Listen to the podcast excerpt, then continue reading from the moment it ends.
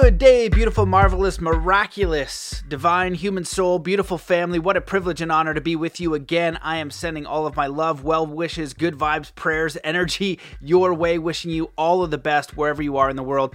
We have a fantastic episode of the show for you today. We have Dr. Ibrahim Jaffe on, and we are talking about uh, his book, God's Way Sufi Spiritual Healing. This is an absolutely superb episode. We go into so many different ap- uh, avenues. We talked about Dr. Jaffe's mystical experience, which really brought him into exploring uh, alternative um, methods of healing and, and the spiritual and the mystical and seeing holy smokes uh, what's possible if you know beyond just traditional me- medicine uh, medicine we talk about um, disease is god knocking on your door uh, why we are here on earth the four oceans the APIRTB method, the seven spiritual stations, uh, becoming soul conscious.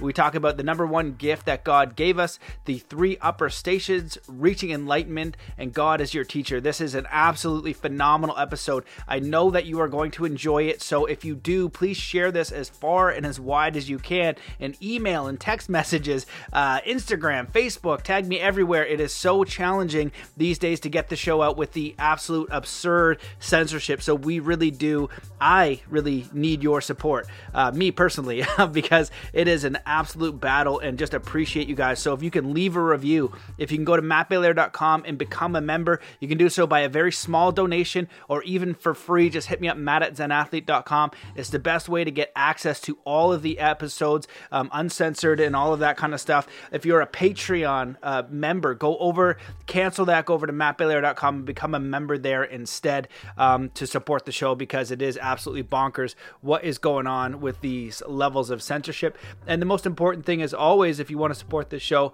uh, please consider doing three kind acts wherever you are in the world. Um, that's the best thing you can do. And also, reviews are incredibly helpful. So please take a moment to write a review if you haven't done so um, yet.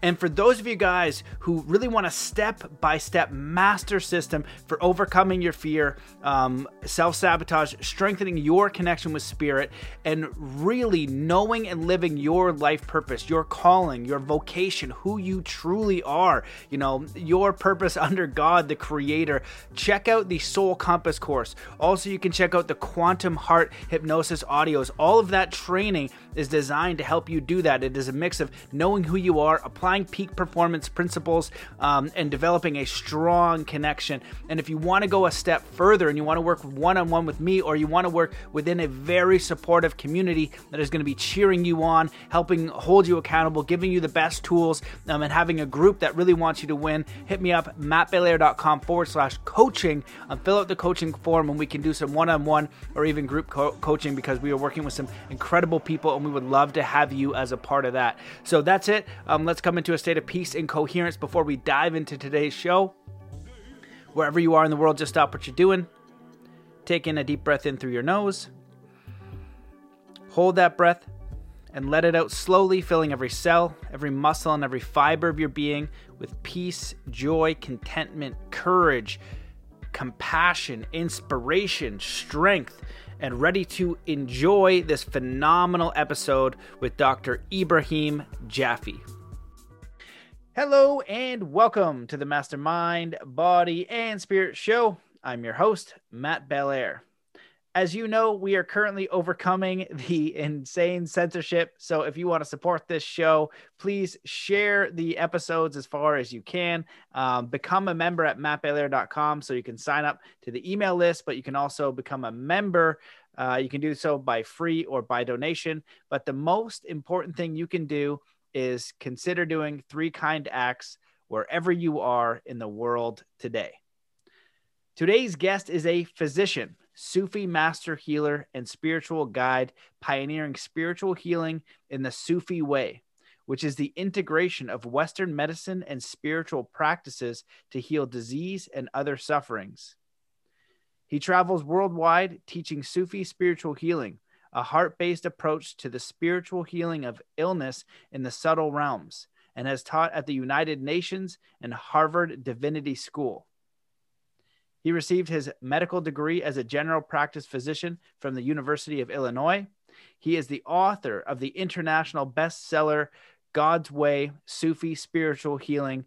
Welcome to the show, Dr. Ibrahim Jaffe. Uh, thank you, Matt. I'm very happy to be here. I'm looking forward to our conversation today, and hopefully, we'll bring a little light to this world. We need it right now, right?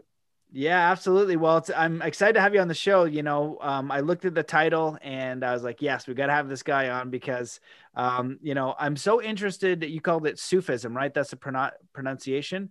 You know, yes. I'm, a, I think a lot of people are familiar with Rumi and, uh, you know, I haven't, I haven't dove deep into it. So I don't know that much uh, around it. So I'm excited to have you on to educate us and just, for those who aren't familiar with your work, you know, can you tell us a little bit about your background and what inspired you to write the book? Yeah, well, I uh, I, I was uh, doing my residency in Chicago, and uh, they brought in a uh, Jewish uh, girl. She was 17. She had uh, end stage hepatitis. She was dying, and when I sorry, my Siri's coming on here. And anyways, I ended up being her uh, ICU doctor, and I was watching her go down the tubes um, quickly. And one of the things that was really interesting was that when I would take my stethoscope and I would put it on her heart to listen to her, there was like something really bad came out of her. I didn't understand it at the time, but I remember it would come out, come into my arms and my body, and it was so powerful that I would like literally kind of like curl up like this and almost like fall down in pain. It was so agonizing. And, you know, I didn't, I understood there was something deeply wrong here, but I didn't understand what that was because I always, you know, as a doctor, you deal with death all the time. But this was something different and there was something else going on. So um, around that time, the, uh, the Orthodox Jewish community in Chicago spoke to the head rabbi in Jerusalem and he said that there was a healing for hepatitis uh, in the Talmud, which is a Jewish sacred book. So I said, okay, let's find out what that's about. So they, uh, the, rabbis came into the hospital. They were permitted in. They came in with a box of uh, 30 doves, and uh, you know, I was I wasn't going to miss it for anything. I want to see what was going to happen here. But the uh, the hospital went crazy. I mean, the doctors were furious. The nurses were furious. They say, "How could you bring these dirty animals into the ICU. But I, I wanted to see what was happening because I cared about this girl. Anyways, they uh, they put the dove on top of the girl's belly button. They did some prayers, and then the dove fell over dead in about three seconds. And apparently, what was happening was the dove was pulling out the negativity that was in the hepatitis. It was getting pulled into the dove. The dove would die, and it would take the disease with it subtly. So I watched them go through 18 doves uh, over the next three hours, and it was actually incredible to watch. And the thing that was most incredible was that the uh, nurse was fixing the uh, what they call the levophed. It's one of the medicines which controls the blood pressure. Every time the dove died, the levophed was reduced and reduced and reduced. So as you know, we were getting actually immediate physical confirmation of the healing going on because of the decreasing of the, the, the blood pressure started coming up, the levophed came down, everything began to normalize. It was incredible to watch. Around the end of at the 18th bird, she was not healed yet.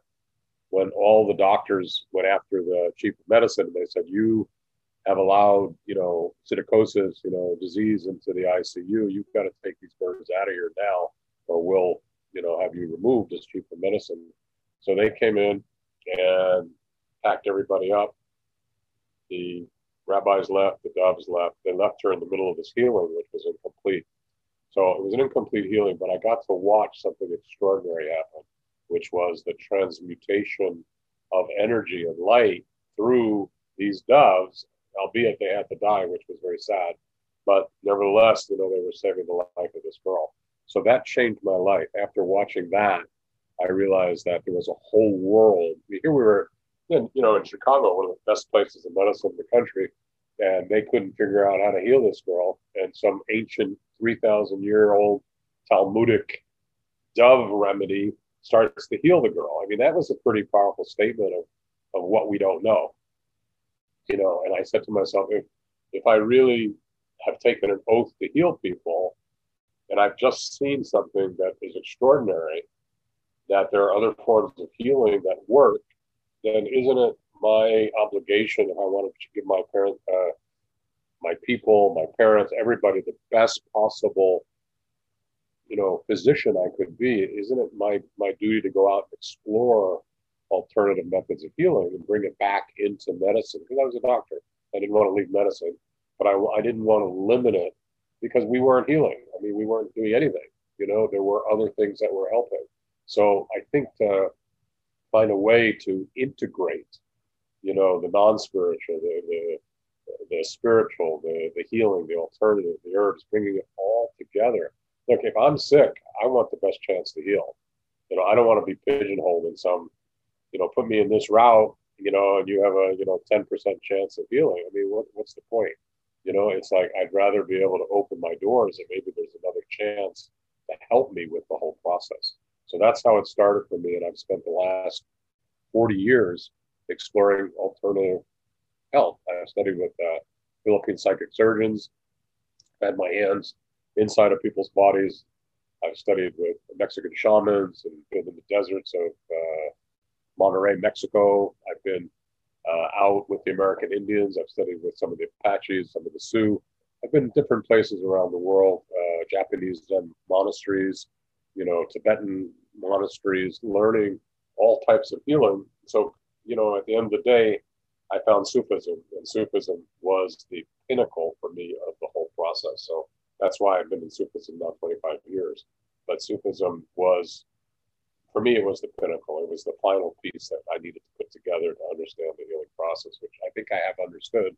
Although, be it, I would say nobody ever masters it, but it is a it is a never-ending process. But it's incredible. Holy smokes! Well, you know, I didn't, I didn't think it was going to start like that. I didn't know that it, it came from, you know, what what you might say is some sort of like mystical experience or something that's not really understood. And what it reminds me of is I I read a book. I can't remember what it's called. I think it's uh, oh yeah, Mad Bear. And a friend gave it to me because I've studied with some indigenous elders too. Are you familiar with the book? I think so. Yeah, I think I've seen it. Yeah. Yeah, and so in there, um, you know, he's this, you know, Native American healer and there's a story where the guy's kind of following him around. He, I think he's a psychiatrist or or something like that. He's he's in you know academia academia, and so he become friends with him. Said he, he observed once where he had healed a, a girl that was dead on the road, like she was proper dead, and people were crying, and he did something and brought her back to life.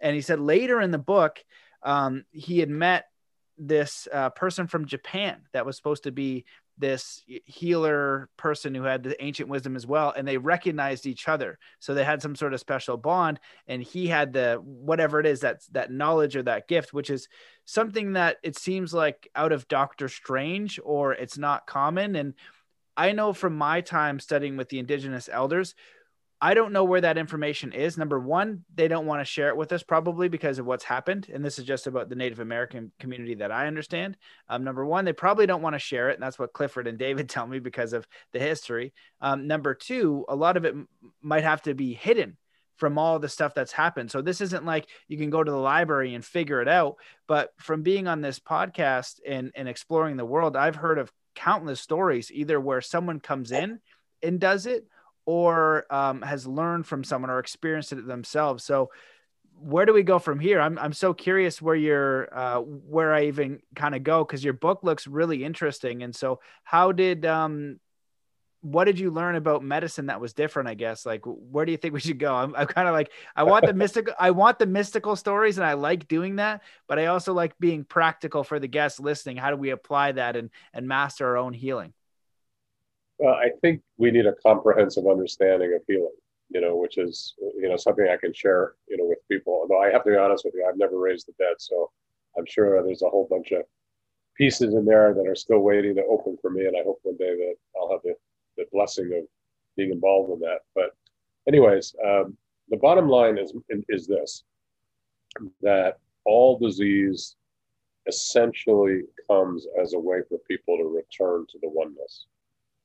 Okay, so yeah, that's the basic understanding, which is that that all disease is a sign of something being off center inside the person. They they've left their alignment. They've left uh, the connectedness to the unity, to the oneness, to God, whatever you want to call it.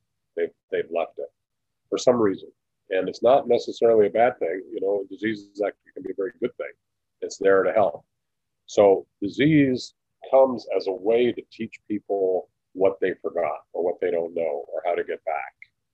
And once you learn it, generally disease goes.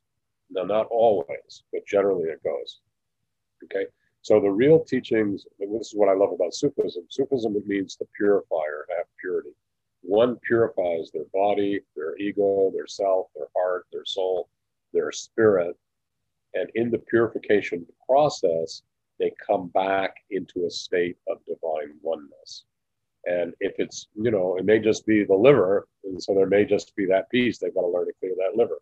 Or maybe it's the heart, or maybe it's the throat, or something like that but once you understand what needs to be purified and you act and you purify it, frequently you get healed. Okay. Now, the other thing I want to say is that I am very pro medicine. I'm not against medicine at all. I'm pro medicine. I'm a physician myself. Medicine is incredibly valuable in protecting you, it helps you. But medicine does not generally cure you, not really. What it does is it helps you. You have high blood pressure, you take high blood pressure pills, your blood pressure normalizes. You have not healed your blood pressure. What you've done is you've protected yourself from having a stroke or a heart attack. That's what you've done. So if you really want to heal, the way I look at it is take your blood pressure medicine, right? Because if you don't, you might have a stroke.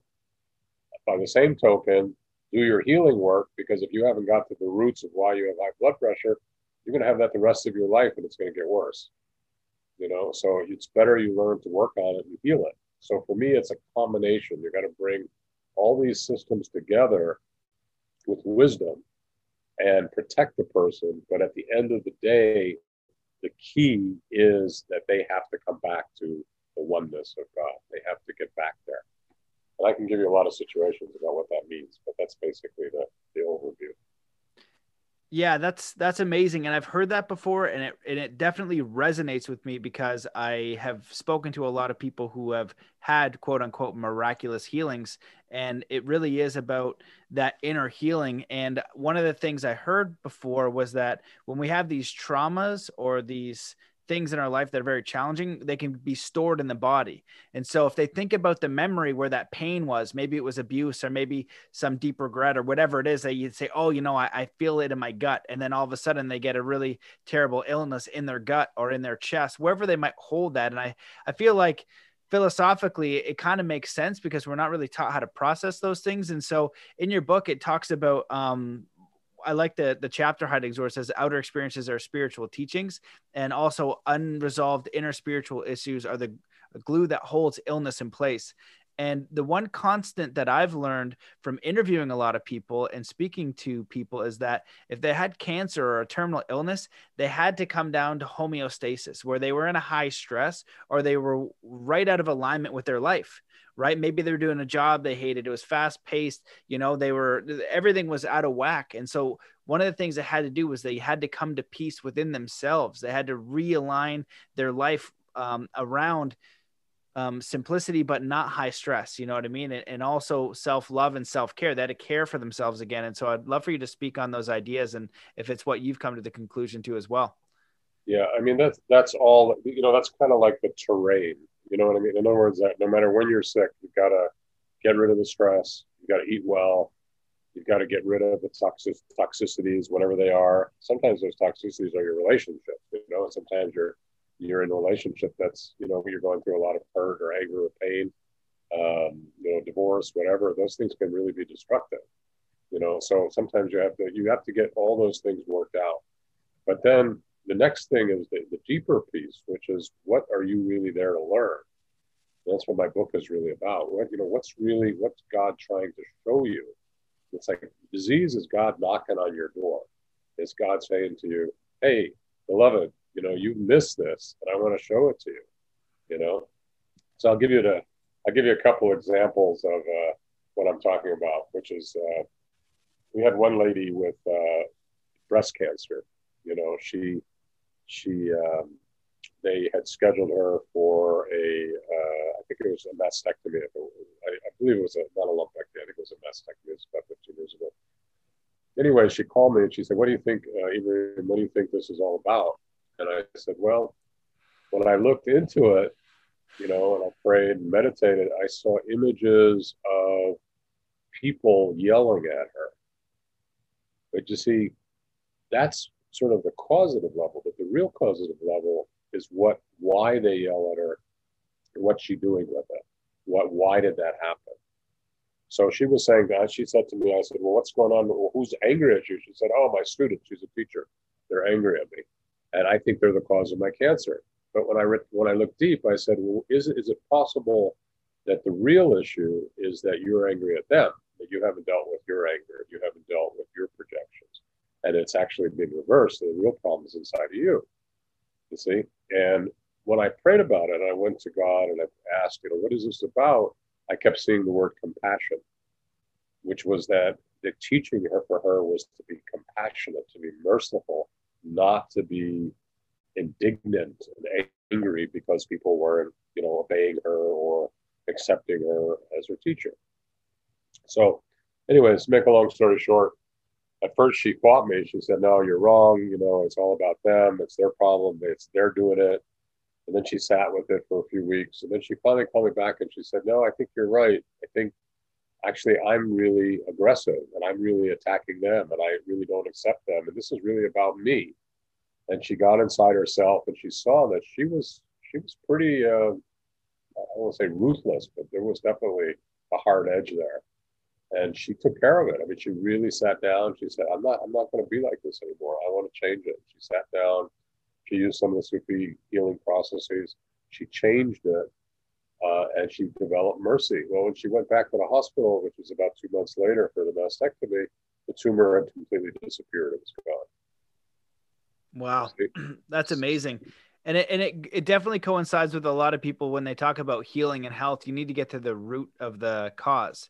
It's like if you are you know very overweight and you can go get liposuction and your you know your health isn't great you can go chop off all that fat but if you keep the same you know mental emotional, spiritual, dietary, habitual patterns, you're going to recreate that result. It's not going to help you. So, right, you said the the medicine can help prevent something worse um, when you catch it, and it's a signal, right? The body is always speaking to you, and so you know your book outlines so many amazing chapters and i don't know what we'll have time for i want i want to cover it all but you know you talk about um, the four oceans of light and there's an alignment method. So I definitely want you to cover that. And there's specifically too, I, I don't want to miss this, but uh, you know, there's discovering the voice of God and the ultimate goal of spirit. All these things are really fascinating to me. And the rainbow light of God, you know, as I scroll through your book, I'm like, this is very fascinating stuff. So um, you let me know what the meat and potatoes are so we can go through those processes and tools but i definitely want to dive deep into some of that stuff into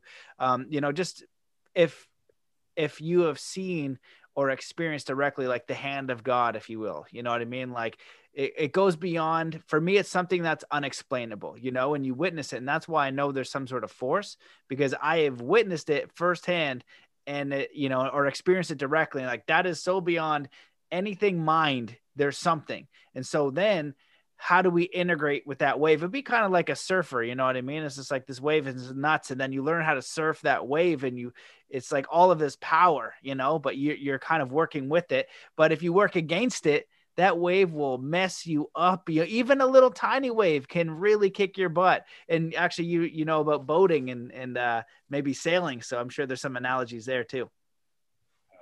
Great questions. Um, I mean, here's the here's the basic foundational teaching. The, the why we're here is to come back to God. Okay, and, and you can call that what you want. You can call enlightenment or unity or self realization, whatever you want to call it. But the bottom line is we're on our way back to knowing God. Okay, and what the, the teachings in life are about getting us back into a state of oneness. And in Sufism, we call that unity. It's a, it's a state that's similar to enlightenment, but it's a little different because it comes from the heart and it's from love. It's a, it's a flowering of love that comes out of the heart. So in Sufism, we're working to bring the heart back into the state of love that brings us into a state of unity and oneness. That's what Rumi was all about. Rumi was talking about, he, he caught it better than any human being that I know about how to, you know, through what, how love changes the human spirit.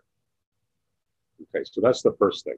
The second thing to know is that God will heal people when God wants, not when we want. So people, you know, are praying and they're demanding and they're asking God for healing. God doesn't always give healing. And there are, in my experience, there are conditions to having healing. And the conditions for healing are that we understand what God wants us to know and that we make the change. Okay, so, and the change comes out of free will. We're, we can not be forced to change. change. We have free will here. It, it, we have, it happens when we've chosen to change you know, that's the real question. How do you help somebody change? How do you help someone to make a choice that that makes it different? How do you choose not to be angry? How do you choose not to be afraid? You know what I mean? That's the real secret of the whole thing. So in Sufism, uh, it starts with the heart, you know, and this is something most people in the West, we're very mental.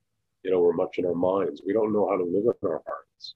And the heart is the key to our reality. The heart is where our essence, our soul lives. It's where our, our being lives. It comes from our heart. It doesn't come from our minds.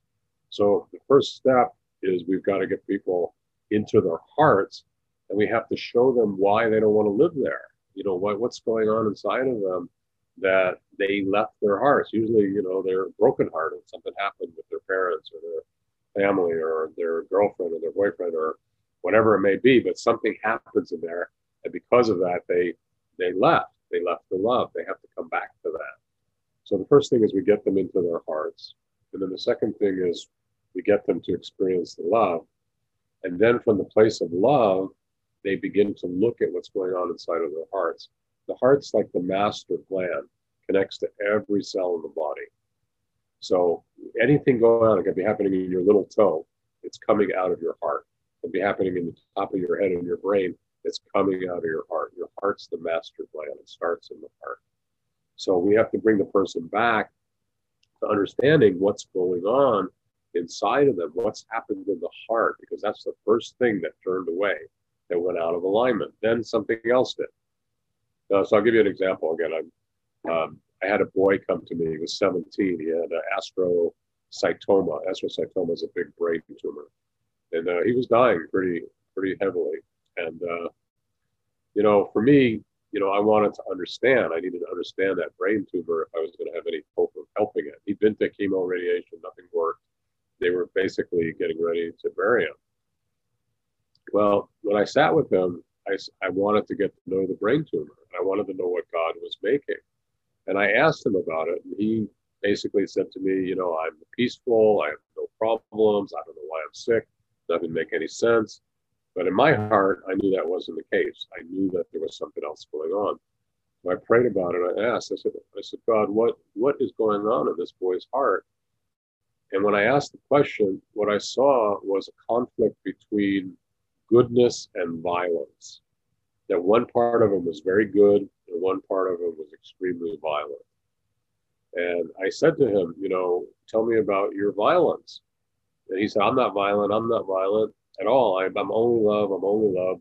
And I, you know, I said, finally, I said, look, I, I asked his parents, they were in the room. I said, can you leave? I want to talk to him privately. The parents stepped out. And I said, come on, let's be honest between you and me. Your parents are gone. What's going on? Then he looked around for a while, rolled his eyes, and then he said, okay, I'll tell you the truth. He said, all I can think about is killing people. All I can think about is going to war. I want to go and I want to kill people. I can't stop it. It's coming out of my being. I don't know where it's from. I don't know why it's here, but I can't stop it. You see how how much denial was going on initially, and how the whole thing was, was you know, was such a charade in a way because parents were beautiful. They couldn't accept that type of thing, but this was what was going on in him. Maybe this was a you know a counterbalance for you know teaching the parents about light and dark because they both exist together. Anyway, the boy was playing this out. So um, we started working with the uh, violence in him, he wasn't ready to deal with it. The parents weren't ready to deal with it. They left. They chose not to go through the work. They went home. Uh, but the boy continued to understand that his brain tumor had to do with beliefs around violence. As he began to clear it, it was amazing because he didn't make it, he did die. But the death process he went through was one of the most spectacular deaths I've ever seen. It was if, if you if you can imagine a room full of angels and light and and trumpets blowing, this kid had that. It was it was the most one of the most magnificent deaths I've ever seen in my life. That somehow, even though he died, he had a major breakthrough at the end that helped him to reach God, and the death was magnificent. So my point of all of it is is that is that um, God is trying to teach us, and all of us are are are basically under God's hands, all of us. And we, if if we go out of alignment, then you know God tries to bring us back into alignment through dropping a book in our hand or you know teaching us something. Somebody shows up, a teacher, but sooner or later illness will show up, and illness is one of the ways God teaches. It's a powerful way of teaching you know, because if you're really sick, like I was, you're dying, you better heal it, otherwise you're dead. You know, it forces you to look at what you don't want to look at. That's the beauty of illness. Anyways, I talked a long time. Let me turn it back to you. Yeah, holy smokes! What a what a wild story. That that is that is man, your stories are good. I, I I'm like, do we go to more stories or do we go uh, into some of the other stuff? Well, I would love for you to speak about the the method because I feel like that's important. I think it's A P I I R T B that whatever that acronym stands for, and then we can dive into a little bit more about these things about you know discovering the voice of God and the rainbow light of God because I think I agree with what you're saying. You know, I've I've when I was uh, in in British Columbia once, I met some parents that had lost their uh, one-year-old daughter, and uh, I think I don't remember if it was a son or daughter, but um, just listening to their story and, and, how they were moving through that, I just it's it's such a wild experience. You know, now becoming a parent, it's like your heart is on your sleeve. You can't do anything about it. You know what I mean? It's such a a raw and vulnerable place to be.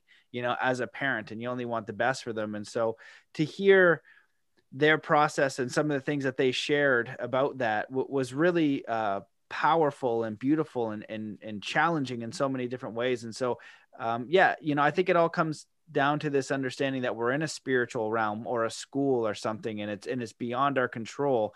Um, but what we can control is understanding our inner world and that meaning and and how we project those things that come out because we we don't control how what we look like what family we're born into. Some of the external things they just happen uh, to teach us but a lot of the time like you said through illness that is a signal from the creator you know for you to look in and and see what is going on here you know? And so it is an indicator and kind of like a knock on the door just like you know you might have one small illness come and if you don't listen it's going to turn into something much worse right? And so yeah, I'd love for you to speak on, um, yeah, the method or the acronym that you teach as well.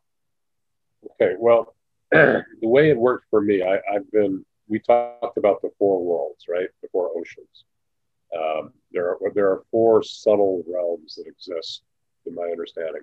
Those are the four uh, oceans. Yes. Okay.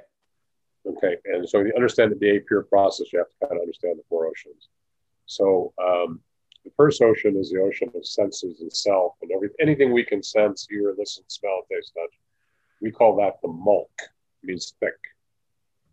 The second ocean is a field of light that surrounds us like this, but it also goes out and surrounds all the universe. It's, we call that the malakut. Malakut means the realm of the angels. Okay, so it's basically the subtle reality. Okay, most healing happens in the malakut. Then past that, around us, there's another much larger light, which we call the Jabarut. The Jabarut is the world of the soul. And we are surrounded by that ocean of the soul, but also everything in existence has a soul. So the world of the Jabarut is universal. It goes throughout all of existence. Okay. And then the final fourth ocean is called the Lahut. Lahut means the world of God. And the world of God is the final world that you have to enter into to reach the unity. You have to merge into that world. You know, Christians call it the heavens, uh, Muslims call it paradise. You know, uh, I don't actually know what the Jewish people call it, but but it's uh, it's the world of God. Okay. So within those four worlds, there are teachings. Okay. So the A pure process essentially teaches us how to get into any of those four worlds to find out what's going on inside of somebody. If somebody's sick, they don't know what's going on, bottom line. It's unconscious. If, it wasn't unconscious, they wouldn't be sick. It, it, it's something happening below their conscious. They may be somewhat aware of it, but they're not really aware of it. It's hidden in their bodies, as you said. It's hidden in their subconscious. Okay, so A pure uh, is a is an acronym, and you know in Sufism, a pure is a master. So I kind of was playing with it. So I said A pir, a, master, teaches beautifully. The Siri's jump in here again, and uh, but so what it means is that um, A stands for our connection and alignment with God. Okay, so you have to in this system, you're not healing from anything other than God's light. You're not healing from spirit animal. You're not healing from Hopi Kachinas. You're not healing from I don't know what, you know, David, you're you're healing directly from the light of God itself. That's why I say it was the capstone for me. Because I studied those other things, you know, but but there was something missing always. I was like, well, this is all good, but there's something beyond all this. What's beyond it? But what's beyond it is God. Okay, so the alignment with God, you have to align with God, and you have to allow that light to come all the way through you. Not for long to really move inside of you and open inside of you and to uh, exist within you. So the first step is to have that alignment with, with the divine. The second step is to use that alignment to find the pattern. Okay, pattern is the subtle light that creates disease. So anytime you have a disease in the subtle body, an energetic pattern shows up. Okay, now people who can see auras see them all the time. Healers see them frequently. Uh, any master who's really a master sees them. You know, they show up all the time. These are patterns of light that show up around the person so that you you see that pattern. So for me, I spend uh, when I heal, like I always start with God and I ask God to show me the pattern that's causing the illness within those four oceans surrounding somebody. That's where I start. Okay. The second, the third thing is the eye, the eye of images. In, when you open a pattern, inside of it, you will find the images that are the source of why a person gets sick. And also how they create their life. It's not only why they get sick, it's how their life is being created. It's what's going on deep in their subconscious that they are creating from. They're creating from those, those hidden images. And they're choosing their relationships to those images in different ways. I'll explain that as we go. After you have the images, you have your issues, the second eye. The issues are about your response to how you deal with the images. Okay, so for example, um, do you accept them? Do you stop with them? Do you fight with them? Do you not want to deal with them? Do you run away from them? Are you angry about them? Are you frightened by them? How, what's your relationship to the images? Okay, so the issues are very important because the issues are actually the glue. The images are the illness, but the issues are the glue, and they work together. They stick together. You've got to be able to have them both, okay, and clear them both. Once you get through the understandings, now you have to resolve it. The R is resolution. How do you resolve it? Well, there's a million ways to do it. You know, you can clear images and issues in you know in thousand different ways. This system we clear it using God's names. We work with the light of God, with the attributes of God, and we clear out those images and those issues and we replace them with divine light. And that's the that's the resolution. How do you clear them and replace them with divine light? So the person becomes holy inside. The T is the teachings of the soul. Your every healing is there for a person to learn something about their soul. The soul is needing to learn something. So the, the T is the teachings of the soul. And the B, once the once we understand the teachings and we and we heal, then God sends down like light, beautiful waterfalls of light come down. That's the ultimate healing. When that light comes down, nothing can stop it. I mean, that's the that's the highest level of healing. So for me, I use medicine and all sorts of other things to protect the person while I'm trying to get to that downpouring of the beautification of light.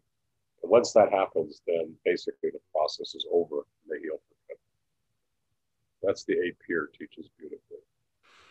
Wow. Well, that's amazing. What a fascinating way to. It's a little bit different than mainstream medicine diagnosis. Um, so that, that's that's incredibly powerful, and I I think it's also powerful that you know you're going around learning all these different methods of healing from you know different traditions and then the next level is back to god and i, I just feel like that's a, an interesting thing because for me and just what's been going on in the world you know it's it's been yeah, I, I, believe in spirit, God, nature, the creator, but it's like more so, you know, it's like, oh, okay, you know, really just connecting with this one thing, like go directly to the source. And I feel like that's kind of what the method is, is understanding yourself and that connection with the great, greater creator, however you see that, um, but in a real way for you. You know, some people might be averse to these different names or these different traditions or, or religions because of, you know, what what what's happened with different religions in the past with the wars and the things like that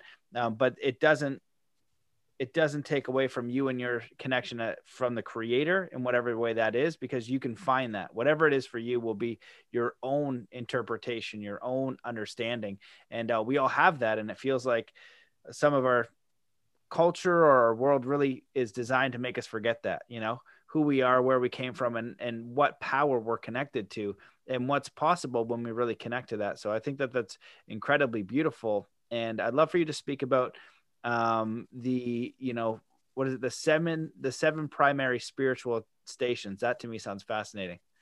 okay, that's a good. Those are good questions. Great questions, but.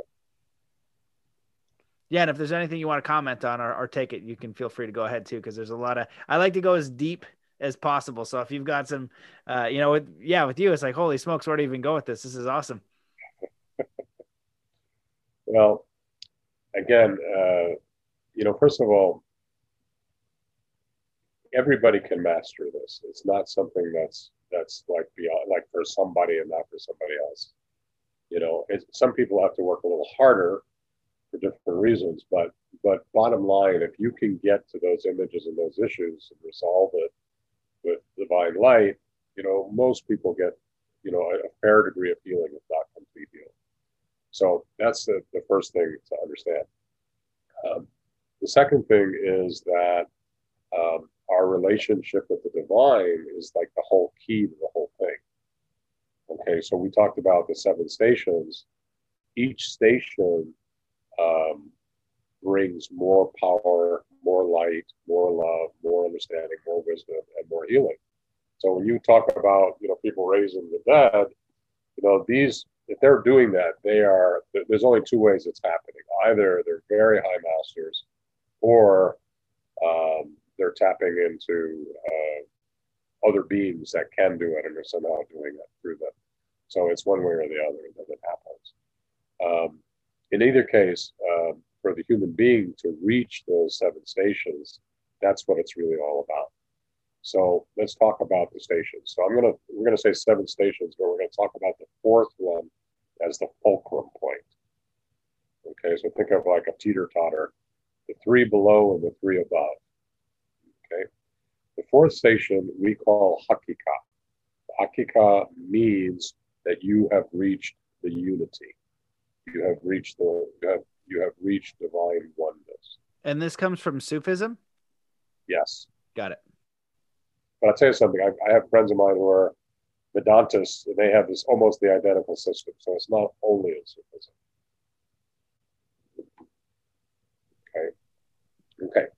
So there is a realm called the realm of God, which is the realm of divine truth.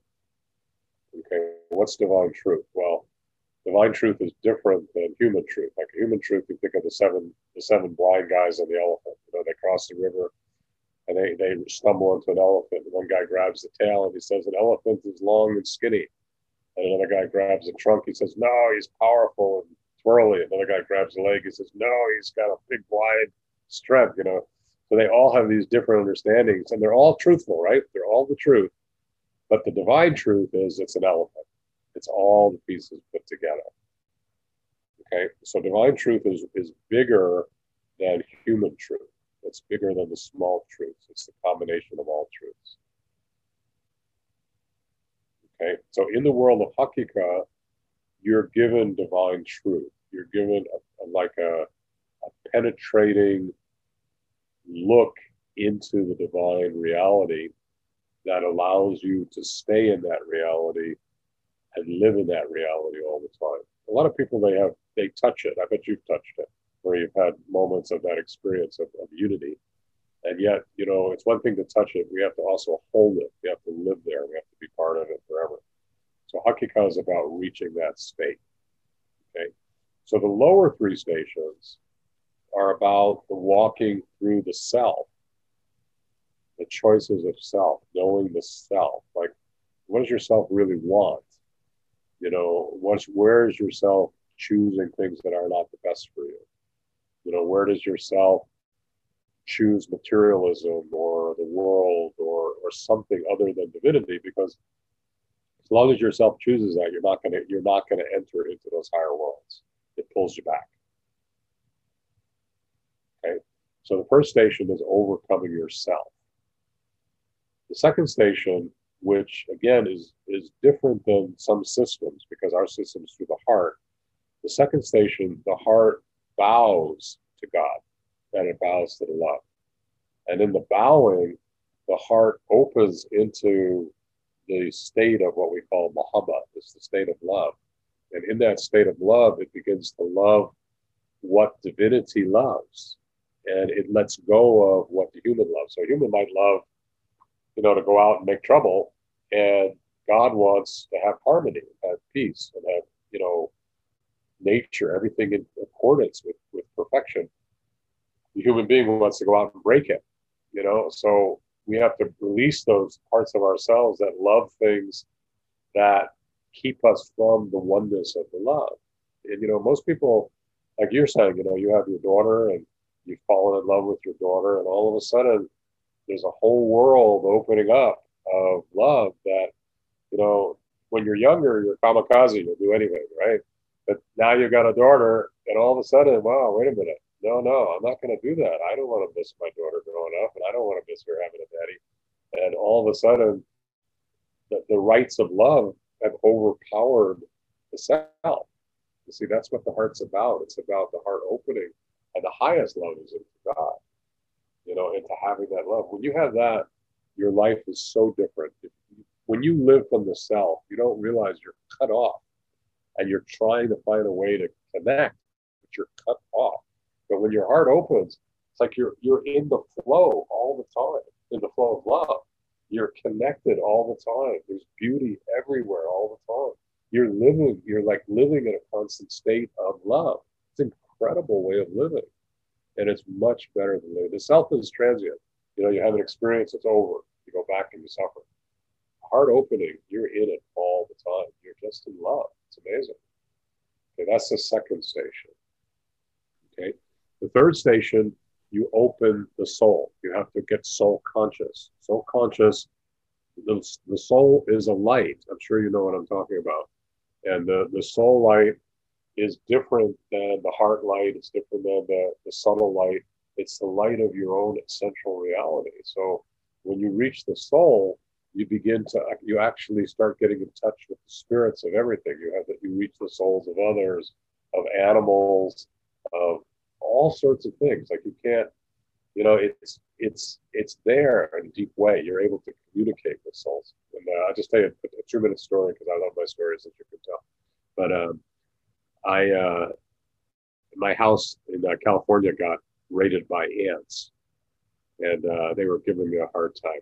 So I finally went down into the, the ground floor, got close to the ground, and I called the spirit of the of the ant queen. And I said, and I called her, and she finally came out. She was the spirit came out, came out like a cloud in front of me, just kind of.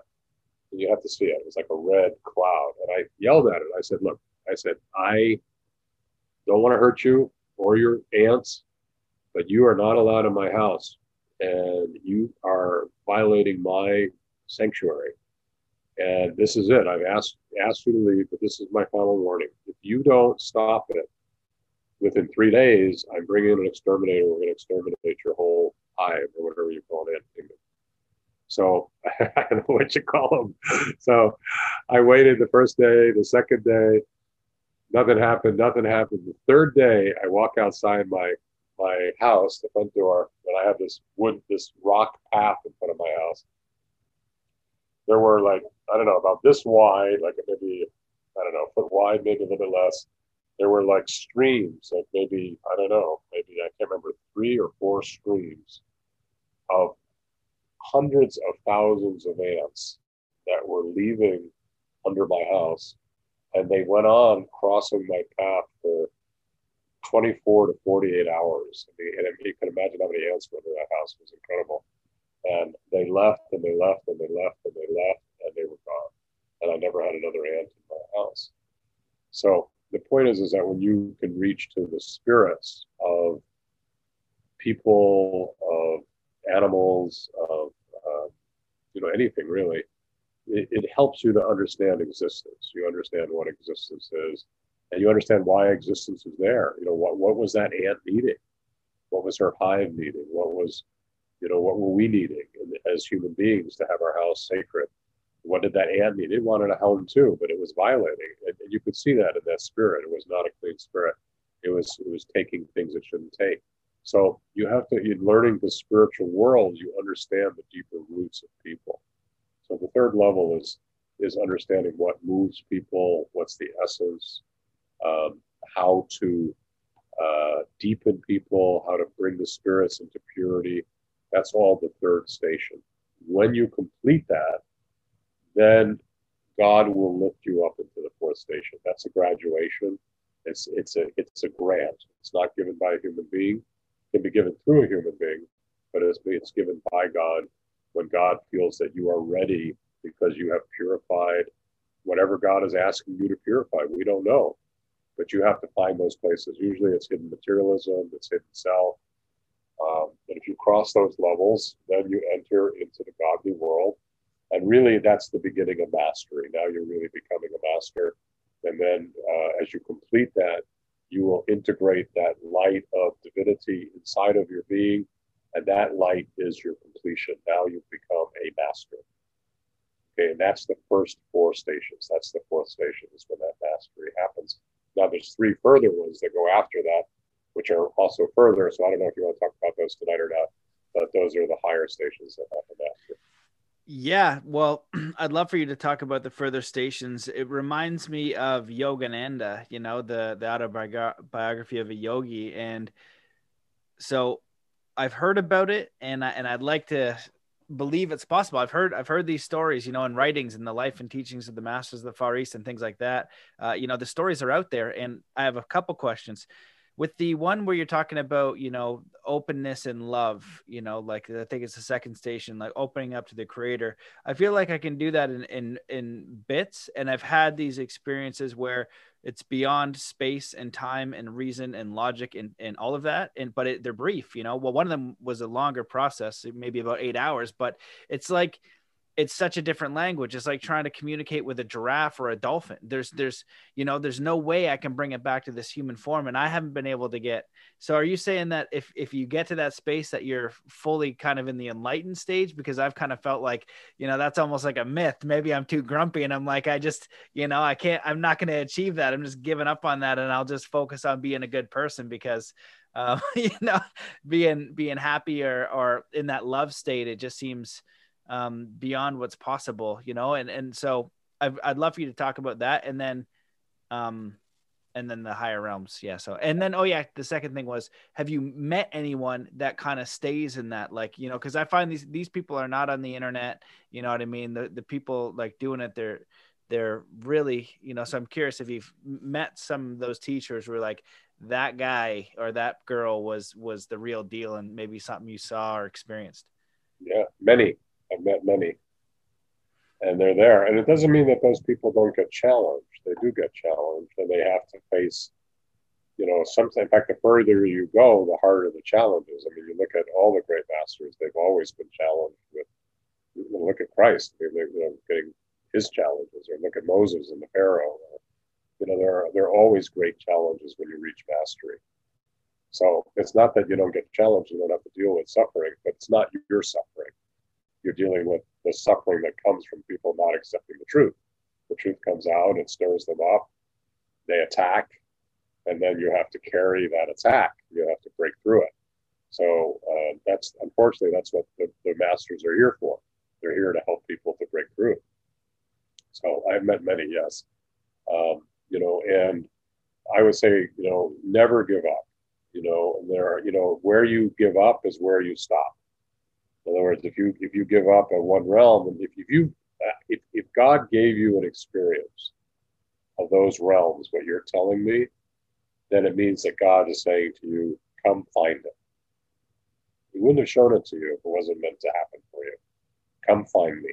You've got to do the work. Yeah, you're going to get challenged and you're going to have things block you and hold you back and push you down and make you question everything but never give up but just remember you know god is calling you back to your natural state of consciousness. And it is beyond time and space. And it's beyond all those things. He's he's calling. So stay strong. And we all have to stay strong now because this is a time when you know the, the war between light and dark on this planet is is at a is at a very high level. Very strong timing. So we have to be strong and we have to hold the light and the love and the care and not allow any of that stuff to stop us from our birthright, which is to come back to the oneness. So. I love it. I appreciate that. I'll, I'll keep it in mind. I'll keep it in mind in my grumpy days. Yeah, you know, and, and it, it's like these little blips i've kind of i call them different things but uh, one of them is like wink from the universe. I feel like a lot of it is very subtle you know the universe or god is always communicating with you. Um, it yeah. is always there they, they hit him i don't know whatever you want to call it it's always there. And then if you're walking the path enough um, it's earned and you get like a, a universal wink from to me it's just that spiritual alignment of integrity are you the only thing we can really know is what we're intending like our intention because you could say this is a cure for people and you say okay it's great and it works for 99 people then one it doesn't. You know i was like oh shoot right? Or you could say or then all of a sudden there's something better like information and reality and truth evolves. You know even if you're reading a bunch of books it's a bunch of other people's experiences and you could say well i've read the truth of that book and i interpreted it this way. So all we really know even when we experience something directly then it goes into the memory bank, and that all gets hunky dory crazy real quick. You know, if you ever try to interview someone, what just happened one minute ago when you're in the store? You know, was that person wearing a red shirt or a black dress? Like, oh man, I don't even know. What color were her eyes? I have no idea. How much was that? How much did you pay? I, I don't know. We, we don't know what's going on here. So it's, you know, there's so much we don't know. We, we know a sliver of a sliver, but the thing that we can know for sure 100% without a doubt, without a question, is our intent. That's it. Then we can also know um, if we're listening to ourselves and we're having integrity. There might be some other ones, you know, and if you, if you know, because I use this analogy, so I'd love to hear what you think of my analogy. So we know for sure our intent, and then I think 90, 99 times out of 100, we know if we're being in integrity or not.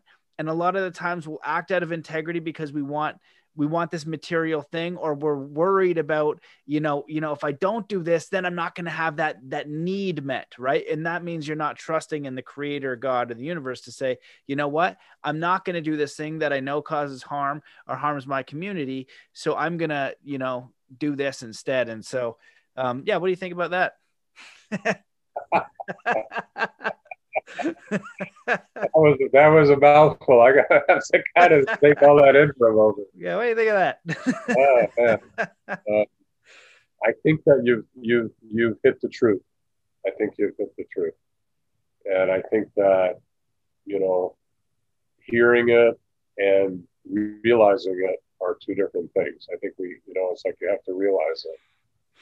You know, and, and realization means, you know, I think in your words that that integrity, that you're living that integrity all the time. You know, and I'm a very strong believer in um, not doing harm. I don't like to do harm. I don't like to hurt people. Um, hurts me when I hurt somebody. Probably hurts me more actually. But anyways, um, so I think that we can learn to be in integrity, but learn to be incredibly kind to people and, and merciful. Like we don't have to hit them over the head with truth. I think there's enough of that going on in the world.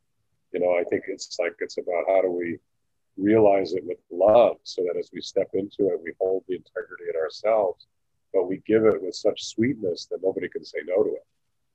You know what I mean? That it's you give it with such love that everybody wants it. I think that's the secret of it that is a really beautiful point for I'd love you to, for to elaborate because I was talking to my friend Dr. Edith Ubuntu Chan who is a sweetheart. She's been trying to educate people since the beginning of this stuff and what's going on. Brilliant doctor also educates kids to do paranormal things with incredible results, like stupid, stupid, amazing results of blindfold stuff. But she's telling me about um, this story where she's been trying to trying to communicate with people. Goes down to like a place where they believe very much in the vaccines and they believe in the mass and all this stuff. And she presented an opposing view based on truth with, with, with just honoring people. And she said, I went and honored them. We sang them a song, you know, whatever you want to do. She's like, but, you know, and then offered some of the truth with such love. All of them changed their mind. Now, so I'd love for you to elaborate that. So for me, I'm more direct. I've always just been direct. I'm just like, you know, think, you know, it's like a kind of like it's more of like a blunt object. And then I get angry, you know, when I just see stupidity and harm, I get angry. So what do you suggest for me and what do you suggest for other people if we want to, you know, and then maybe I can invoke like God or something, you know what I mean? Like speak through me in a compassionate way because, you know, I don't want this person to harm themselves and I want them to harm their kids. You know, here is information that will show you that here you go it's un- here it is right if you because i've tried the let's have an open dialogue if you present me with better information i will revise my view immediately no problem since the beginning has not happened not one discussion with a friend an acquaintance another person where it was a respectful two-way dialogue where they presented better information to modify my perspective they weren't able to overcome the information and proof that I was able to provide, you know, to come to that view. And so it can get frustrating, especially when I'm getting attacked a lot. And so I do want to share the truth with people. And I do want to share it in a compassionate way, but sometimes I, am really challenged with that. So I'd love your two cents on on on how do we do this effectively? How do we how do we share you know something meaningful and truthful effectively when it might be the opposite of what they believe? Yeah, well, you know, when you're younger, not that you're young, but when you're younger, you know, you've got a lot of passion. There's a lot of power, and your being wants to, you know, tear down the mountains and you know scream from the the tops. You know, but you know, as you start to purify those places, like you start to recognize that that God really wants us to be careful with with creation. You know, and so because we're powerful and we have truth, you know, how many teachers, religions have you know beaten up other people because they have the truth? You know what I mean? How many people have died in the name of religion because you know we have the truth? You know, God doesn't want that. God wants you know religions is it's it's not supposed to be compulsory. Religion's supposed to be a choice. It's supposed to happen from a person's heart. So the the greatest teachers recognize that it's the love that changes people. And, and so as a person grows and you recognize that that power is on one hand, you know, glorious, but on another hand, subtly creates separation and domination and control and not bringing the closeness, then you start saying, you know what, maybe there's a better way to carry this. So what we do is we use a chant. We we we say astaghfirullah al-azim, which means I ask for forgiveness for God the sublime. And by asking for forgiveness, by asking, we're saying, God, I recognize that um, even though I have the truth, that there's a way that maybe I'm not in oneness with somebody. You know, maybe subtly there's some kind of domination or or even they may be, I mean, even if it's not coming from me, maybe they're they're experiencing it. And so either way I end up in separation. So God teach me how to communicate in a way that only brings love, that only brings oneness, that only brings truth in a gentle way. I think if you when you when you start asking for that, God will teach it to you very quickly. I'm sure you'll catch you'll catch it very quickly, and, you'll see that love is a thousandfold more powerful than power. Power doesn't change people; it scares people, but doesn't change it. But love changes people. Love actually changes people to something better. That's a very beautiful answer and extremely helpful for me in, in my current life experience. And so it brings up a follow up question. So if I am, uh, you know, let's say disconnected in any way, one of the major issues I've always had is with uh, just suffering. You know, like okay, there's supposed to be a God, a creator, right? And went to you know was a Christian and studied spirituality and all this kind of stuff. And it's like okay, there's a creator, but what like why is there so much suffering? Why why am I witnessing so much insane suffering? Why am I witnessing so much harm? You know, why do these systems really uh, create such chaos and such evil? What is going on? You know is it is it just a like did i am i in hell right now? I thought about one of those things. Like oh maybe that's what it is with all this this suffering you know with with so uh, you know that's one of the things that's been very challenging. It's like hey you're gonna like you're harming that, that if i see someone harming someone the martial arts you know caveman wants to come out with a stick from my cave and just dunk them right? And so we've got you know we've got these other scenarios where harm is happening and just immediately i'm like that come on you know? So that's i think my main my main process. I, I have to replay the ridiculous words i just spoke but i think i think you you know what i mean. So maybe you can help with that.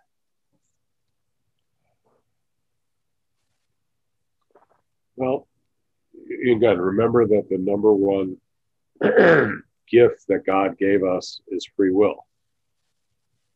And free will means the, the freedom to choose. That's what it's free will doesn't mean the freedom to do what we want. It's the freedom to choose, to do what we want. So because of free will, the suffering on this planet is from ourselves. God give us free will. We're creating it, not God. God doesn't want us to suffer. God wants us to free us of suffering. The suffering comes from in our own beings. You know, we have our own natures and we are creating suffering ourselves. That's the hell. We're creating hell for ourselves. How do we overcome it? Well, through going through it. You have to go through it to get to the other side. You have to find out what, you know, what it is. And I'll tell you again a brief story about myself. Um, after my first wife died of cancer, I began exploring really deeply into cancer. I wanted to try to understand, you know, how do you heal it? Can it be healed? You know, what do you do with it? and then after a while, I remarried another woman and uh, a very beautiful woman and younger than me. She was quite a bit younger. And as I spent time with her, I started to realize that um, I felt old.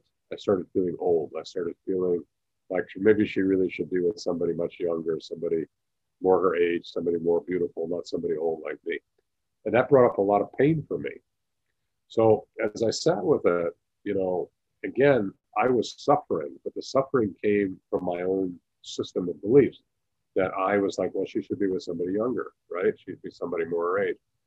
But what I wasn't seeing was what God wanted me to see. So when I brought this suffering to God, God began to change it. It was like it started to move, it started to spin, it started to change inside my own being. And then as it changed, all of a sudden, what opened was the world of beauty. And I began to see beauty everywhere, and I saw beauty in me. And I started to see my own beauty. I saw who I was, I saw my own nature. So, through the suffering of feeling old and, and not good, it changed into feeling I, I discovered my own beauty. I went through it to find out who I was, to see my own nature. So my point is that all suffering, when you go through it, if you go through it in the right way, you transcend it. If you go through it in the wrong way, then you hate it. If, if something happens and you go into hatred of it, you, you haven't learned anything. You've gone into hell. But if you turn it around and you go through it, like you know, like if you go through, I went through my feelings of ugliness and it turned into beauty. If you go through your feelings of violence, it turns into compassion. You go through your feelings of separation, it turns into mercy or it turns into oneness. Each of these things are gifts that take somebody through to the other side. What happens is that people stop. They don't they don't go through the lessons. And because they don't go through the lessons, suffering stays for them individually. But it's not only individual. Every group has a collective teaching. So the US has a collective teaching. India has a collective teaching. Christians have a teaching. Jews have a teaching. Muslims have a teaching. Hindus have a teaching. Everybody has collective teachings. God takes that collective. You're part of a group. You're part of, let's say, being Jewish. All of the Jewish collective comes together and it creates a weight. If that weight is good, the entire Jewish life lifts up. If, the, if it's not good, the entire Jewish gets pulled down. So there are collectives that are going on within us as well. Every group we belong to, we are part of that collective. You and I are part of the male group. We're carrying male collectives. You are Americans. We carry American collectives. You know what I'm saying? But we might be different religions. So you would carry the collective of your religion. I would carry the collective of mine. So collectives create the a lot of suffering for people comes from those collectives. You see, so we have to understand that, and we don't get out of that. You know, in other words, that collective is part of what we're part of. Where we have to work with it. Now, we might get through it ourselves, and we will start to change the collective, but it doesn't mean the collective will fully change. You see what I mean? We make an we it, we make impact in that collective. We begin to change it. Like we might bring more mercy and, and love into men. Men, you know, we're getting hit. Men are getting hit with patriarchal, you know, violence and power and control. In many ways, rightfully so. And we, we have that as men. And so to learn to be more careful, to be learn to be more gentle, to learn to be more loving as men, that's a good thing. You see, we're part of that collective. Now you and I might learn to do that, but we then we're only the beginning of a small iceberg of you know a billion men that have to actually learn how to do that. See, so it takes time for it to stream through a billion people. Not going to happen in 10 years or 15 years or 20 years. It might take you know 100 years but it will happen through time. The suffering is from ourselves and from our collectives. I think you're muted, Matt. Go ahead and unmute yourself.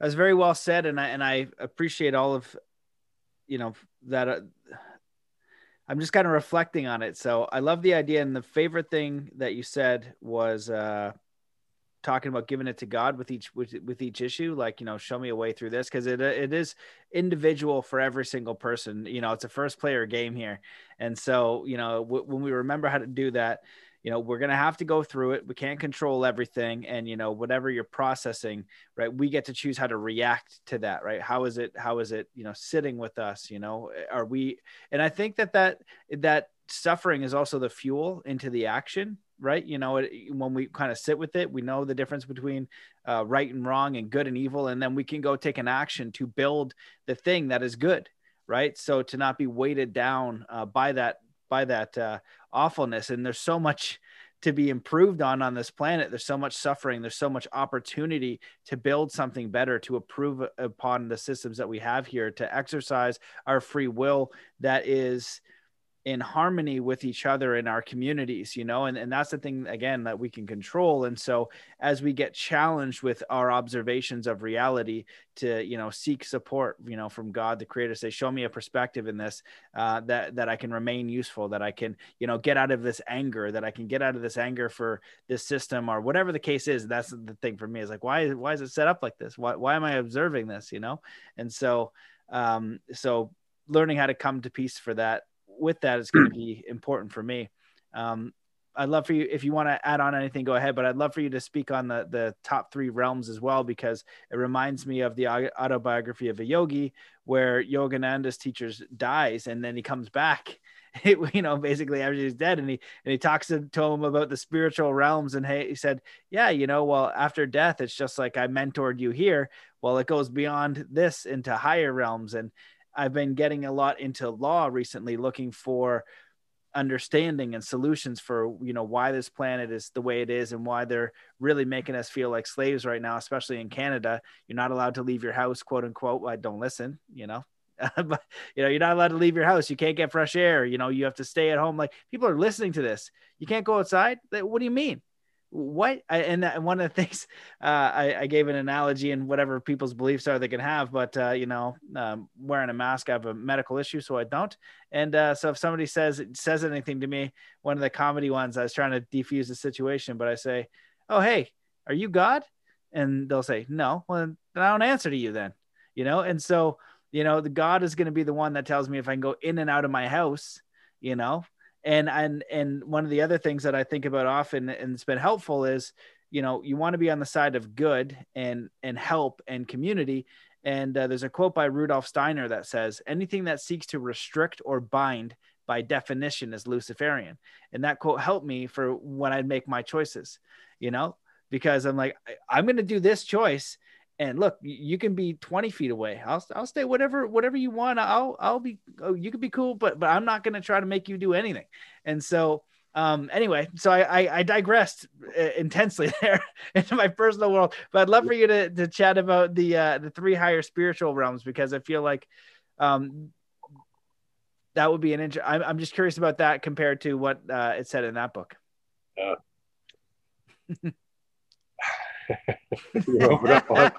Okay, yeah, did you can add on to that if you want. I, I got I got sidetracked in my own world there for a second. Why not? Um,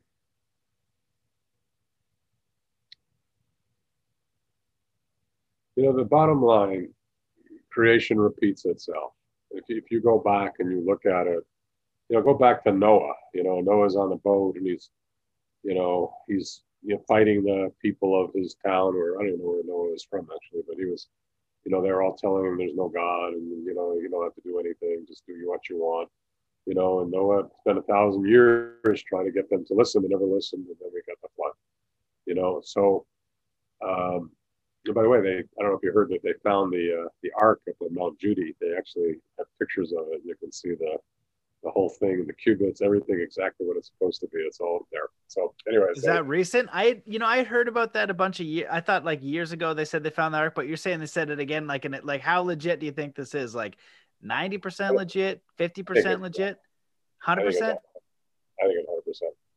You th- you think it's legit? I think it's legit well, man, we are in weird times right now. So who who knows? You know, wouldn't it wouldn't surprise me. You know what I mean? Yeah. Nothing right now. Nothing will surprise me. You look at Genesis and you know the Bible, and it's like Mark of the Beast six six six. Like how? What is what? Like the, why is this so accurate? why is this so accurate? And then if you study the evil people, then you really kind of know what's going on. So I'll digress again. So don't let me digress. So continue continue on your thought. I like where you're going.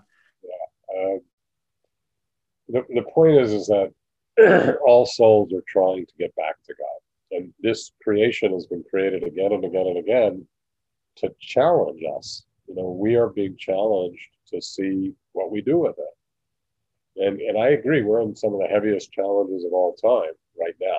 You know, and this is even if you go back to uh, Prophet Muhammad, uh, peace and blessings be upon him. He said that uh, in his revelation when they were fighting for something underneath the sands of Saudi Arabia. He said, There's a time in the future they're all going to be fighting for what's underneath these sands. And he said, That's going to be the ending times. That's going to be when, when all this stuff comes through. So even back then, you know, 1500 years ago, they're talking about this time. And he said that this time is going to be one of the most difficult times in humanity. So, from my opinion, we're living in probably one of the most difficult times the human race has been in. Okay, that being said, it's really no different than any other time. You know, you know what I mean? For each one of us, we're dealing with oppression, fear, control, separation. You know, you know, I, I it, it's always been tough. You know, if you go back to the French Revolution or you go back to Greek, you know, there was always fighting and always oppression and always people doing things. It's been going on forever You know, so why? Because the human being needs to find truth, needs to find goodness, it needs to, in the face of hatred, to sow love, in the face of pain, to find to find caring, to find gentleness, to find forgiveness, uh, in the face of darkness, to bring light. You know, that's how God teaches us. So this system has been going on for forever. So I think that we just have to know that we are in a strong time, but we're not any different than any other time, really. And that those of us that that seek the highest, that seek will seek to find the answers through the darkness of these times. And that answer is our love and its beauty and its peace and its kindness and its truth and its wisdom and its knowledge and its being able to see and hear and understand the words of God and the world of divinity and to be able to realize the unity and the enlightenment and the freedom that that is what it's about. We're all here to find that. So, um, that being said, uh, we'll talk about those three upper stations. So, in Sufism, uh, when you reach the fourth station, we would say you're a Sufi master. Okay, so fourth station means that you've reached the unity. You you are enlightened. You know, by by Buddhist terms of enlightenment, you have enlightenment. Your mind is enlightened. Um, your heart is also full of the oneness of God, and you're living in that state of divine proximity. Now, if you continue, then you go into what we call the world of the hidden. The hidden is kind of the world of how God works. So when you understand how God works, you begin to understand the nature of divine creation, how, how God creates existence. And you actually begin to participate with it. God begins to teach you and make you part of it, and you become the hands of God. We say that the person in that that fifth station, they start to become the hands of God, the eyes of God, the ears of God, the, the feet of God. They're walking in God all the time. And if you complete that station, then you enter into the sixth station. That's where you become what I call a wisdom master. A wisdom master means that essentially the worlds of Gnostic revelation are opened, a Gnostic inspiration. You're given access to wisdom about pretty much anything in existence. God can show it to you in a heartbeat. And so you under, you can understand why somebody's sick. You can understand why something happens that you know you wouldn't even think of what it is. God can show it to you in one moment. And so the Gnostic, this sixth station, uh, is you know very high level of really becoming a master. And then if you go further, you enter into the seventh station. We call that the station of the guide. When you enter the seventh station, you become a perfected master. You know, so you have the, the Sufi master, you have the wisdom master, and you have the perfected master who enters into the state of carrying the pure reality of divinity. Now, really, you become, you, in a way, you become the word of God. In other words, God speaks through you and you become the speaker for God. This is like the final station where God speaks through you because you're meant to guide and to help humanity evolve. So you're sent back um, and you guide people through your words, through your insight, through your wisdom, through the understanding that God gives you. And that's the perfected master. And that's, of course, the highest state. That's the seventh level. Wow, that's that's incredibly fascinating. And as a side note, I'm curious, what's the what's the Bible of Sufism? there, there is, is there no one? there's no real Bible. Uh, you know, Sufis use everything. I mean, the, if you study any of the the religious texts, you have to look deep. You know, the Quran has incredible teachings. The Bible, amazing. The Torah, unbelievable. What's in there? You know, you have to be able to get through these texts to get to the truth that was revealed in them. You know, and also get through with the places people have changed them because all these texts have been changed. You know, by people trying to control people. So, you have to break through that stuff and get to the truth behind it so I think the Sufi learns from everything. The, the, the, tech, the textbook of the Sufi is creation itself. You know, learning from everything in creation. And are okay. So and then are the Sufis sometimes the ones that wear the hat, tall hat? Yeah, some of them do. Yeah. So on that note, when I was talking to Carlos Barrios, my Mayan elder friend, if you go back to uh, I don't know what episode it is, it's when I went to Guatemala and they were doing the Mayan fire ceremony. They had uh, opened up Tikal and they weren't allowed to do their ceremony there for about 20 years or something. So it was the first time since the genocide they were allowed to do the Mayan fire ceremony. So I went back for that and it was very fascinating. I learned a lot from Carlos. And one of the times we had a discussion, we went out for dinner, and uh, he was talking about in his early days as a as a teaching, he was out in Egypt, I think, and he met a bunch of Sufis, and um, he got invited to this place, and they were all wearing those hat things and doing the circle dance. And he said they started to levitate. And then when he told me that, my face was like, "What?" I was like, "Oh my god!" And he goes, that's the face that I made. so, you know, it does seem like um, there's enough of these stories to go around. And I, I feel like it is a little bit like Doctor Strange, where we live in a society that just wants everything quick and easy and logical and there is a path you know there is a spiritual path it doesn't mean that you're going to become a master with special powers although that would be great um, but what if that special power was uh, increased understanding and self love for yourself um, and connection with spirit to create good in a community where you see that firsthand. Why is that not a special power enough? Right? It's like people want to do this meditation to reach enlightenment so that they're more powerful, but really, enlightenment is more of a state of mind, a state of wholeness and connection that's given to you from spirit. That that's priceless, right? And, and so I feel like this culture that we live in, they want it very quick, they want it very easy. They don't want to do anything for it. And they also don't want to sacrifice anything for it. So, you know, to walk the path each and every day, to live in alignment with yourself and, and ask the creator to, or God to be guided in a way that is supportive for your own spiritual growth and, and for the growth of humanity, I feel like is a, you know, important step. So I don't know. You want to comment on that? I have no finisher. well, I, I, think that, I think that's, that's exactly right. You know, they, the ability to just discover love is a miracle in itself. You know, and to live love is an incredible way of living, and then to reach awareness of the soul and be able to be in the spiritual worlds is incredible. And then, you know, if you reach the world of God, to live in that world is just, you know, there's nothing like it. There's nothing, you know, there is nothing, and it doesn't mean you have to have powers. You don't have to be you know, levitating and doing all that stuff. What you just need to do is love, you know, and have the love and help. I think that's the greatest power of all. I really think love, I, at the end of the day, I think love is the greatest power of all. And I was looking at uh, watching Harry Potter with my kids the other day, you know, and all these great masters, you know, you know, doing this and doing that, but behind it, confused, don't know what to do, don't know how to deal with it. The darkness coming, you know, dark forces are more powerful. You know, it's like at the end of the day, having all these powers doesn't mean you have wisdom or love or the ability to bring peace. And that's in some ways, I think the highest, isn't it? Isn't the highest to be able to just bring the peace?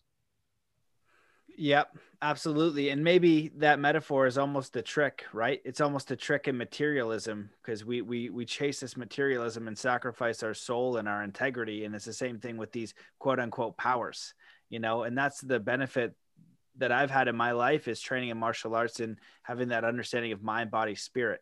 You know, it's like, yeah, it's really cool to know what your body is capable of, right? But it isn't about, you know, going around busting heads. Although when you're a kid, you're thinking about it and it might be a bit of a motivator.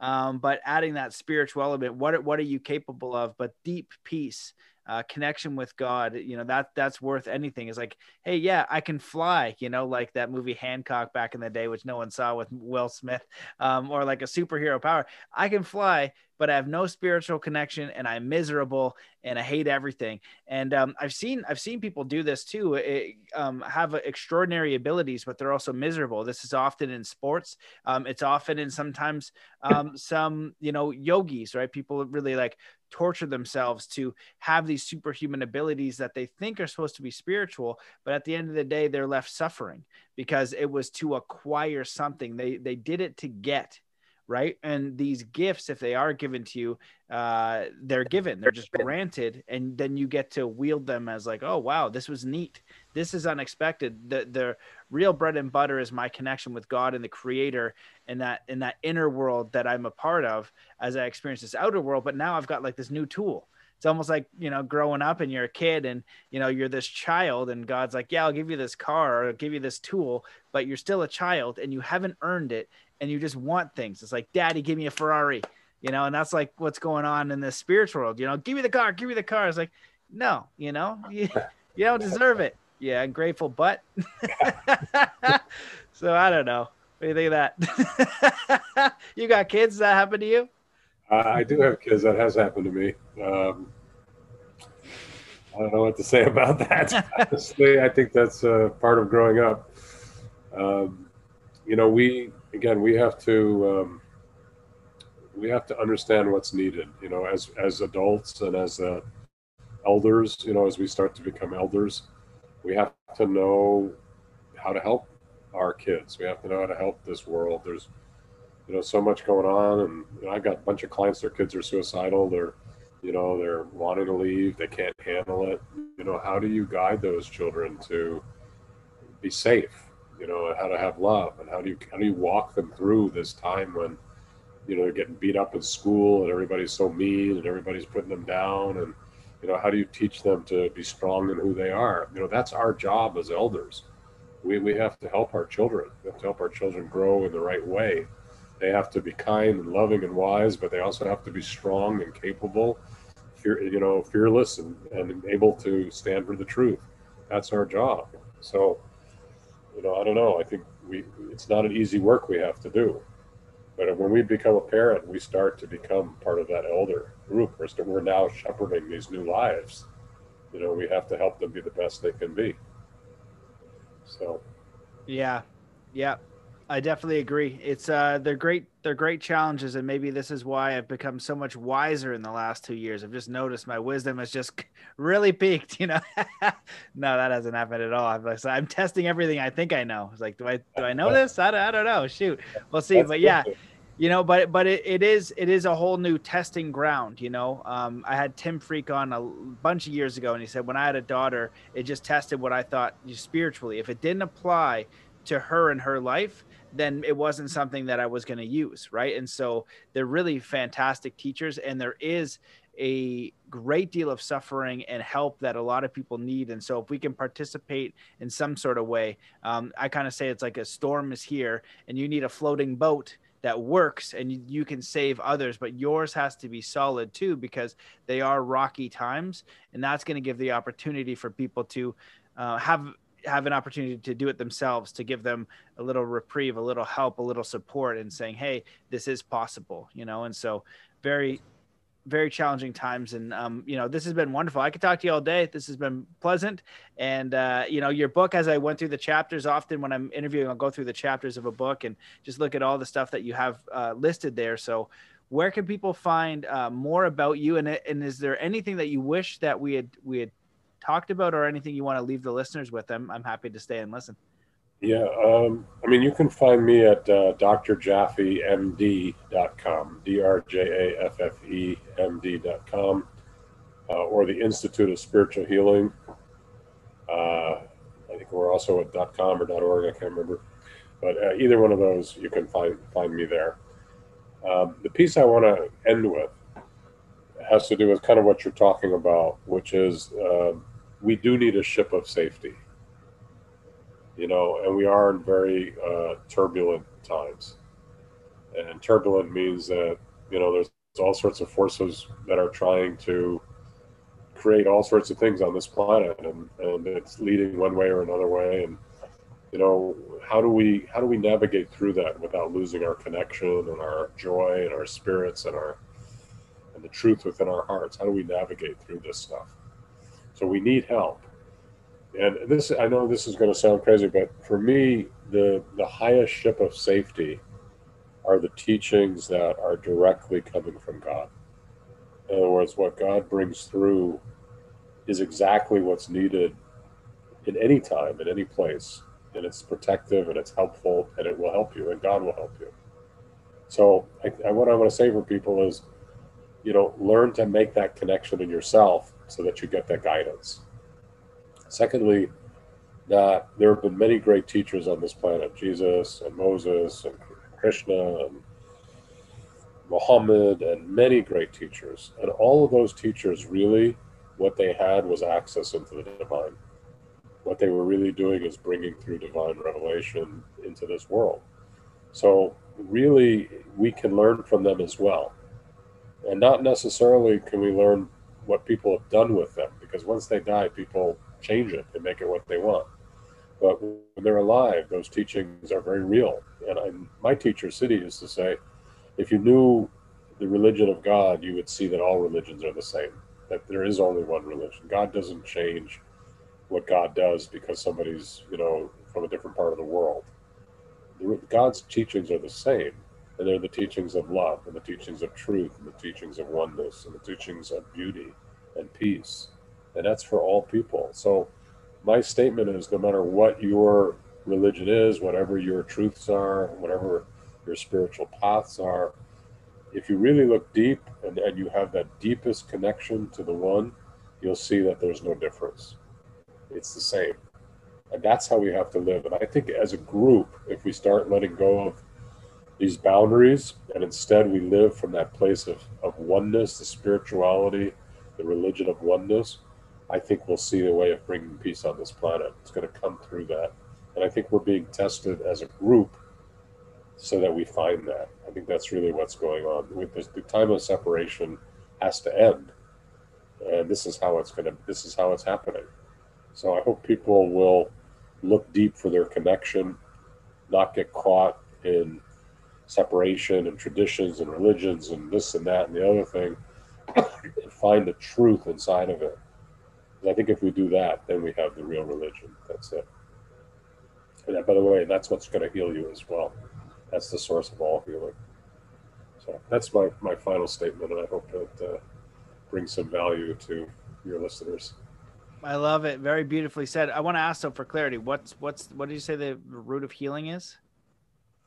Well, the root of healing comes from the knowledge of God. Mm. In other words, if God shows you um, something, I'll give you a, again. Can I tell you a story, or you? Yeah, no, I'm. I'll sit here all day. I want to say you're on the boat. You're on boat time, so you know your life. Your life is good. you're relaxing. Florida boat time, man. I, am in. I'm in lockdown Toronto. Not a lot of this. This is a treat for me. um, uh, yeah, I'm gonna be coming down, coming down for some boat time anyway here if they let me out of the country. But yeah, yeah please, please tell me your story. That's great. I'm sorry you're locked down. That's rough. Uh, well, here's a story of a, a lady she uh, she had a uh, cancer, skin cancer, and uh, she asked me to heal the skin cancer. And she went into the dermatologist, and they cut it out. It was a, it was a basal cell. It wasn't a you know, anything worse, thank God. And uh, when she got it out, she had the feeling that something wasn't right. So she came to me. She asked me for healing. Meantime, she went back in. They retested. It. They found that, the, that this tumor had like uh, octopus tentacles that had kind of spread under the skin. It was kind of moving around in there. So she was kind of panicky about it, you know, because she was afraid she's going to die from this thing. The basal cell are usually pretty benign, but anyway, she had a lot of fear around it. So uh, we started working on her issues. And, you know, she was seeing the physicians, she was getting help. They decided to do the Mohs procedure where they go in and they deeply cut out the whole thing, and which I think was a good choice. So she went in to have that. She had that scheduled in about seven weeks. So in the meantime, she worked with me for seven weeks. And when we got into the tentacles of the, the disease, what we found was it was all about control. Was about control. She was feeling controlled by her parents, she would control others because that's what she learned. She felt that she was in control, she was safe. When she didn't have control, she was out of control, she wasn't safe, she was going to get hurt. It's all about control. And eventually we got inside those images.